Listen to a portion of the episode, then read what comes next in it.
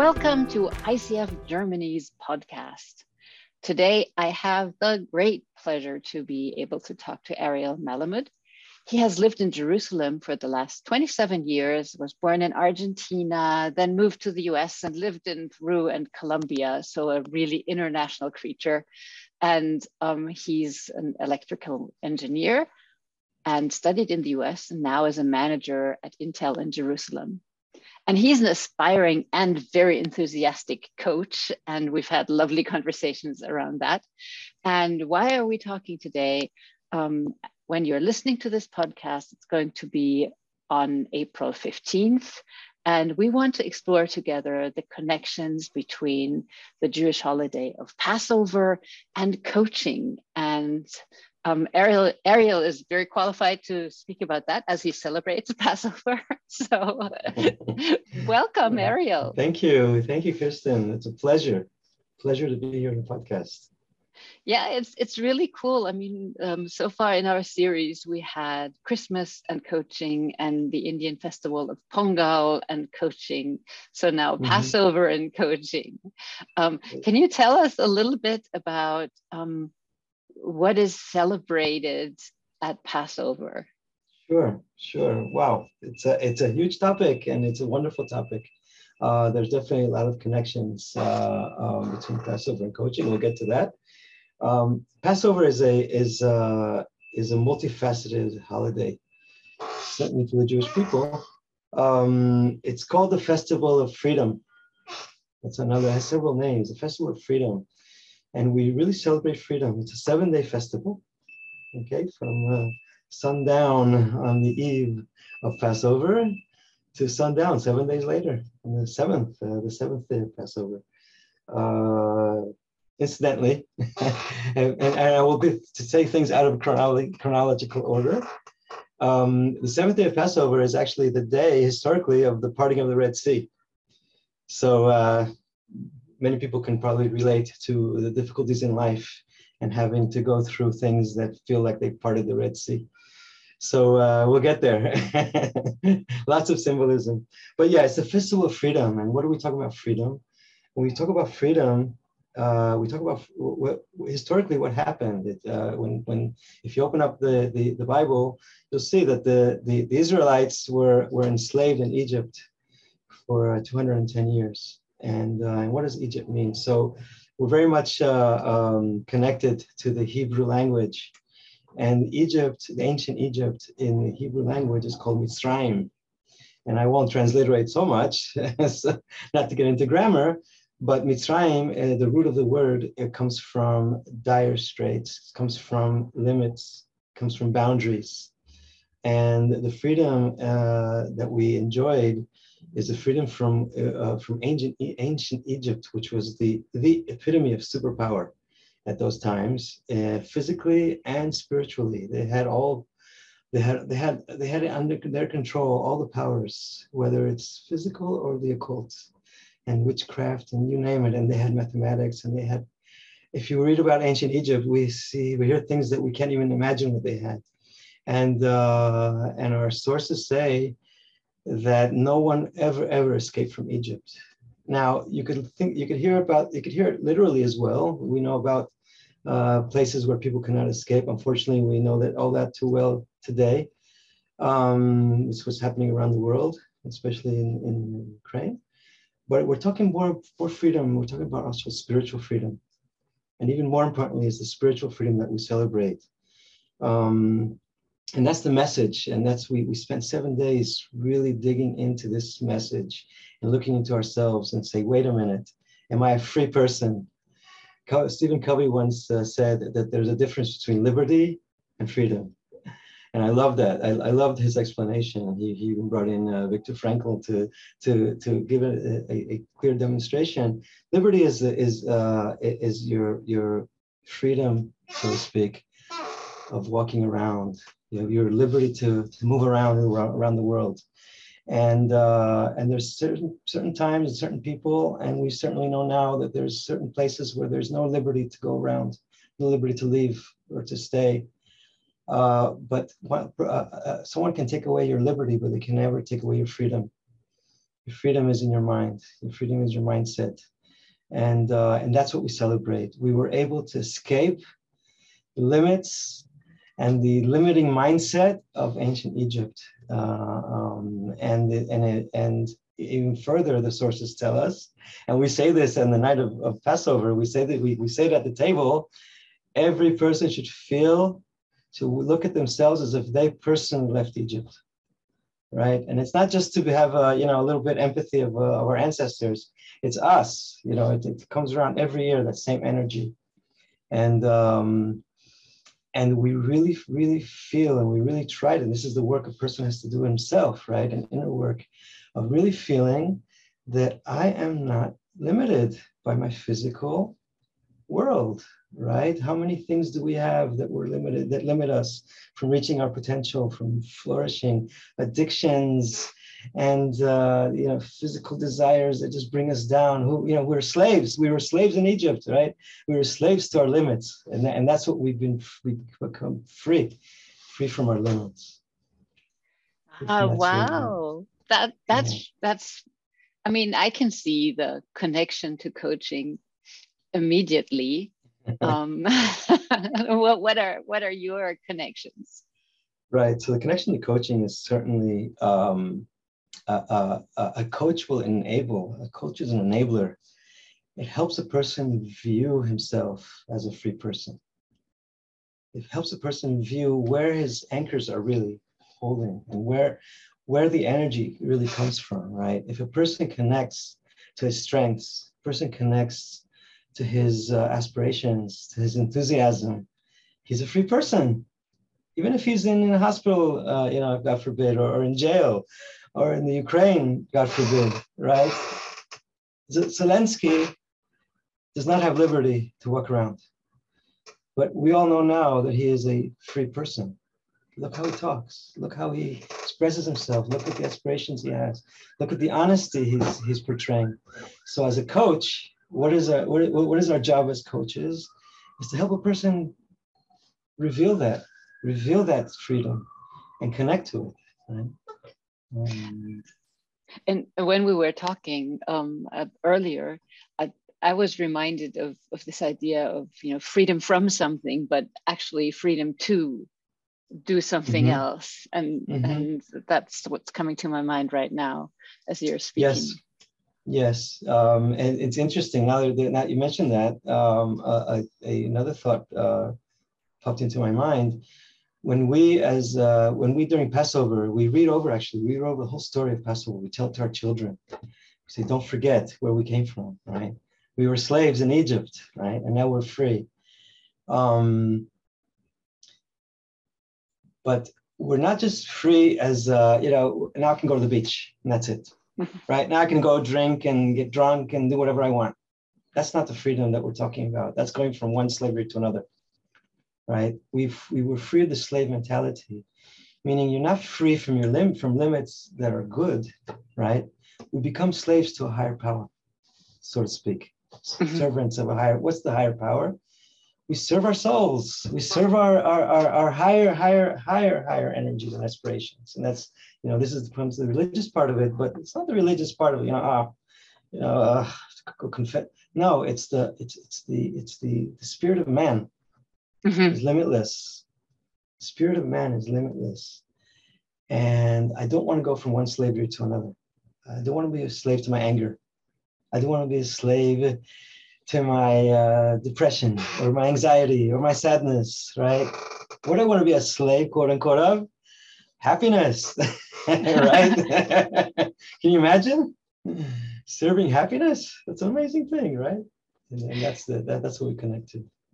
And I think you know whether you're a religious person or you're not a religious person, contemplating, am I quote unquote slave to the right things? Am i right. am, am i serving the things that i actually want to serve? Or am i drawn toward things that do not make me free? That's right. and, yeah. That's um, right. That's right and uh, and as a coach, um, uh, you know, it, it, I'm not a coach yet officially. yeah, but I, I do have to say that, but I'm. but you have there. the training, so I have the training, and I love to do it. Um, what, what what I help people do, and what we as coaches do, is help people see things the the uh, the real way.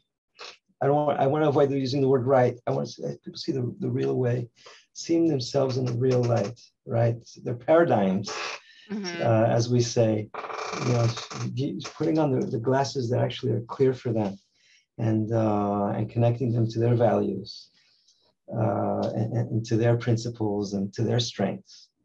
And many times a person is, uh, feels limited because he doesn't see himself well. He doesn't mm-hmm. see, he doesn't see his values. And once you connect a person to his values, to his true values, right? And he's then he's like you said, he's serving those values and not something that's peer pressure or fear or you know the, the party line, so to speak. Mm-hmm. And that's what we try to enable. I, I, think it was Heinz von Förster who who said something like um, as a as a coach or you know always act um, in ways that extend the choices that mm-hmm. extend the options and i think that was one of mm-hmm. his mm-hmm. ethical um, mm-hmm. statements, and it sounds like um, that's very much also what this, the story of Passover is about. Yes, yes, definitely, definitely. Um, it's the it's it, there's a lot of symbolism in Passover, a lot of symbolism that we practice. You know, we coaching is about doing, right? Coaching is about getting a person to do, right? A person doesn't want to do anything cannot be coached. That's one of the principles I learned true. least. Yeah, right? yeah, that is true. you, you, I've had a couple of experiences like that. if you don't want to change to anything, right? can't. No, um, yeah. And in fact, uh, as we dig in, uh, we, we love to read the story of Passover. We spent the whole week digging into the details, which are, which are tremendous. I mean, we probably all saw the movie Ten Commandments, right? of how the you know it, it Charlton Heston over there come, brings everybody out as Moses, right? And and uh, and you know, and and if we really we can visualize that as well. That uh, um, there were many people in Egypt, as our sources mentioned, that did not want to leave. They were in their comfort zone. As much as they were slaves, they were in their comfort zone. As much as they were suffering, they were too much more afraid of change and uh, we know that today also there's uh, you know in, in, there's many people today who suffer whether it's uh, god forbid uh, addictions or abuse. And those same people sometimes do not want to change. Not that they don't want but they don't feel like they can. And they'd rather stay where they are suffering than to go and take the risk of change. And the message of passover is take that take that step take that step and, and see what, where it takes you. And uh, and there's no clearer message. Is, is really, I mentioned the Red Sea. Remember that? Right. And we can picture again Charlton Heston splitting the Red Sea and everybody going inside, right? But when you know when we have struggles in life, sometimes it feels like we, we we're, we're faced with a sea. Now, I want to just give a little bit of a historical point here. Again, our sources tell us that the sea didn't just split with, you know, you press the button like an elevator and it splits actually, it took one person to get to it, actually the whole nation. Imagine six million people or three million people getting up to the sea. Behind is the most powerful, super powerful in the world, with all their weapons and all their missiles and everything coming at you, and you and you have a huge ocean in front of you. What do you do? People started screaming. But one person decided, no, I'm not going to scream. He jumped into the water. And at that second, the sea split what does that tell us? Is you got to take the step. You got to take that first step, and you never know what's going to be. Yeah, and that's what happened, you know, and, that's what we, you know, we we live this, we live this story, right? And we, people, you know, it, it, it, it's it's it's much of a lesson, as much of a symbol as it feels real, because that's how life feels, right? How many times have you had people, clients, afraid of taking steps, and you, you cut them down into small steps and say, take this small step and see what happens, and all of a sudden the whole the whole ocean splits in front of them, right? And they, and they, and they become amazing, amazing people and they reach amazing, amazing uh, accomplishments. And I think a part of the what I'm hearing is also that the there is somebody there when there is a coach. It's not like you you are all alone and you all alone have to split the Red Sea. but, right. but, there's a couple of million other people, and there is your coach, and there is right. community and connection. That's right. Um, and yeah. you're supported, and it's not. That's right. That's right. That's true. Mm-hmm. Solitary. You're not alone. Definitely not alone, and and and you're hand in hand. Um, uh, and and and that helps that's definitely. That, that that's a tremendous uh, you know network of people network of support that we need.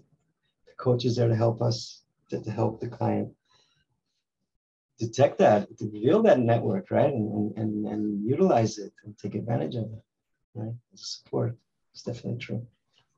And personally what i'm so impressed with is that um, this is a 2000 and more right 3,300 years.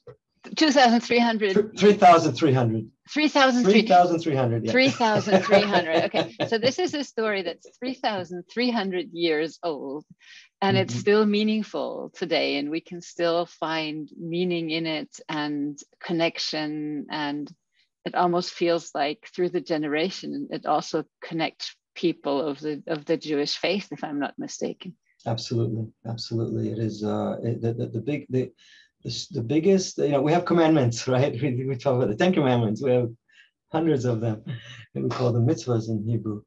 Um, uh, they are actions meant to ingrain that positive message into us. You know, we, we know that if we don't do action, we don't we don't quite remember, and we don't quite in uh, um, uh, how we how shall we say we don't quite um, grain or ingrain that message into our hearts, mm-hmm. into our minds.